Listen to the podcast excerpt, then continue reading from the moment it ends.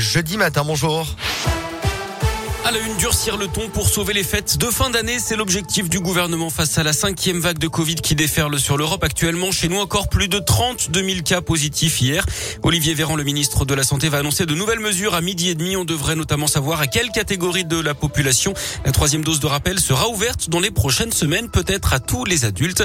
Le délai d'écart entre le dernier vaccin et la dose de rappel pourrait être ramené de 6 à 5 mois.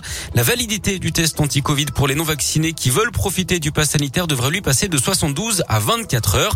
Le gouvernement veut faire peser la contrainte sur les Français qui ont fait le choix de ne pas se faire vacciner. Le port du masque, lui, pourrait être rendu obligatoire à l'intérieur et à l'extérieur dans les lieux de rassemblement. Les contrôles seront également renforcés, mais aussi les tests de dépistage dans les écoles.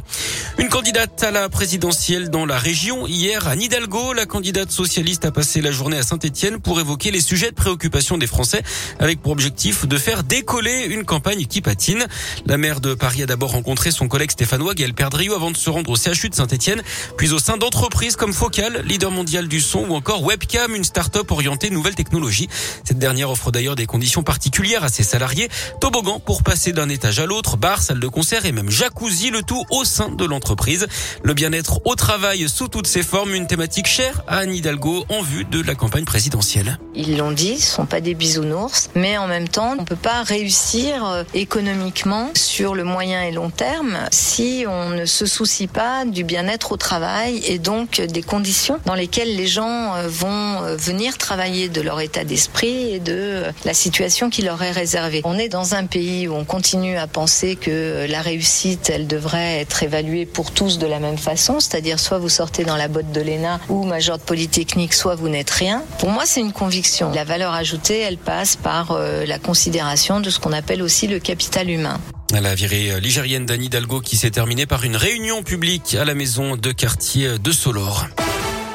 La piste criminelle est d'un acte islamophobe privilégié après un incendie à Saint-Georges en Haute-Loire. C'est un camion de chantier et un abri qui ont pris feu hier sur le chantier d'une maison individuelle. Le permis de construire appartient à un Lyonnais qui voulait construire une salle de prière en plus de sa maison. Des propos racistes auraient été tenus contre la famille. D'après le progrès, une pétition aurait circulé pour s'opposer au projet.